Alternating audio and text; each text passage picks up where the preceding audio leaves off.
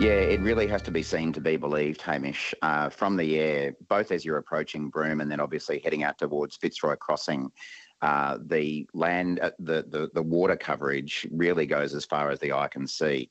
Um, the Fitzroy River is coming down quite quickly. The flood levels are receding in most parts, uh, but what we've been hearing over the last few days is that at points uh, at the peak, uh, the Fitzroy River expanded to be about 50 kilometres wide. Uh, which is just an enormous amount of water. Um, so, yeah, it's a massive flood. And as you've heard, it's a record breaking flood in what is already a very wet part of Australia. That's Queensland Senator and the Minister for Emergency Management in the Albanese government, Murray Watt, speaking with Hamish Macdonald on the ABC's Radio National about the massive floods in northwest Western Australia. And this is the latest episode of Climate Conversations. Welcome. It's so great to have you on board. Climate Conversations is assembled here in Shepparton in northern Victoria, Australia, on the lands of the Yorta Yorta people. Yes, the stolen lands of the Yorta Yorta people, and I pay my respects to their elders, past, present, and emerging. You'll find a link to the Murray Watt interview on the ABC radio in the show notes. Natural disasters, or should I say human induced natural disasters, can cost countries billions and billions of dollars. Not only that, they can disable the country in all sorts of ways. Here in Australia, we have endured a significant drought, and that drought cost lives, livelihoods, and wrecked infrastructure. Then we had bushfires that tore up and down the east coast of Australia, through parts of South Australia, through parts of Western Australia, and caused immense damage, devastating the nation's wildlife and killing in excess of 3 billion species, large and small. Then we had floods. The floods again extended from the top of eastern Australia to the bottom and people were in desperate trouble. Properties were destroyed.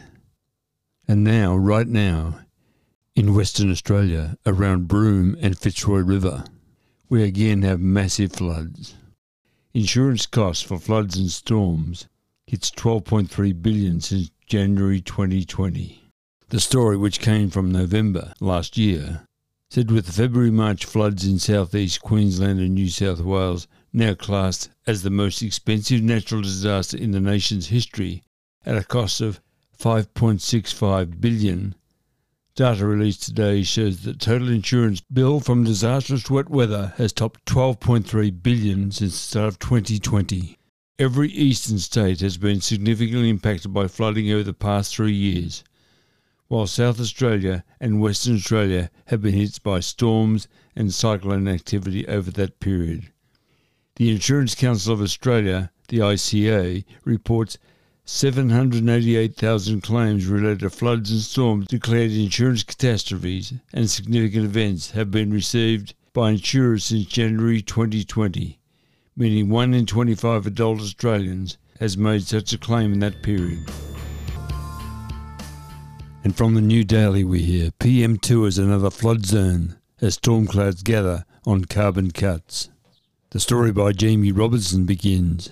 Anthony Albanese has said tours of natural disaster areas have become an unfortunate fixture of his prime ministership as the government weathers controversy over a key part of its plans for carbon cuts.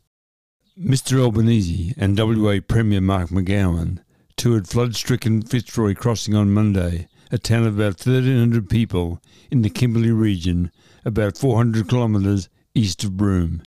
Mr. Albanese met locals, whom he said had maintained pride in the community they had built despite the devastation after a tropical cyclone brought floodwaters that peaked at 15.8 metres and left the town cut off. Now we shift to the conversation for a story written by Andrew Macintosh, who is a professor and director of research at the ANU Law School, and Don Butler, who is a professor also at the Australian National University and their story has the headline Chubb review of Australia's carbon credit scheme falls short and problems will continue to fester. The story begins An independent review of Australia's carbon credit system, released today, concluded the scheme is essentially sound, but key questions remain unaddressed, a fact that will continue to undermine confidence in Australia's central climate policy. The review, led by the former chief scientist, Ian Chubb, followed concerns raised by our research team that the scheme lacked integrity and was not delivering genuine reductions in greenhouse gas emissions. The review panel, however, does not share this view. Climate Change and Energy Minister Chris Bowen on Monday said the government would implement all 16 of the review panel's recommendations. But more must be done to ensure the Albanese government truly delivers the emission reductions it has promised. And from the Australian Associated Press, we hear, or at least we read, flood victims sleep rough amid aid delays. The story is written by Aaron Bunch and Poppy Johnston. It begins. Desperate residents in a flood ravaged remote Western Australian town are being forced to sleep rough as sodden runway slows the delivery of essential aid. Roads to Fitzroy Crossing remain cut off by floodwaters up to 50 kilometres wide, with only helicopters and small planes able to land at the airstrip. One of the challenges has been the capacity to get the large planes into the airport. Mark Anderson, Foundation for Indigenous Sustainable Health Chief Executive, told AAP. The airstrip was covered with water for a week. It looks like an ocean on the edge of an airport. The Foundation is working with the WA government to deliver non food essential supplies like bedding, clothing, and cookware to residents who have lost everything. And from the website Energy, we read Victorian and New South Wales governments agree to 7.8 billion renewable energy deal. The story begins the Victorian and New South Wales governments have announced they will connect New South Wales Renewable Energy Zones, REZs, and plug Victoria's Snowy 2.0 hydropower project into the grid in a new deal. The deal aims to create thousands of new jobs in the energy industry and deliver energy that's more than reliable, secure, and affordable across the East Coast. The joint 7.8 billion deal will back eight critical transmission REZ projects, supporting more than 3,900 jobs in the regions. And from the Huff Post we read, Utah's Great Salt Lake could dry up within five years, scientists warn. Hilary Hanson writes, Utah's Great Salt Lake, the largest saltwater lake in the Western Hemisphere, could dry up completely within five years if water consumption is not significantly curbed researchers warn. The lake's ecosystem is not only on the edge of collapse, it is collapsing. Benjamin Abbott, a professor of ecology at Brigham Young University and the lead author of a new report on the lake, told CNN the choices we make over the next few months will affect our state and ecosystems throughout the West for decades to come. The lake's levels have been at record lows for two years in a row.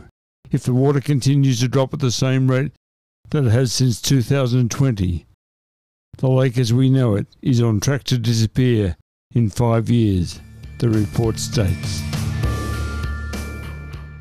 From phys.org, we can read Ecosystems in Victoria and Tasmania may be most at risk from climate change.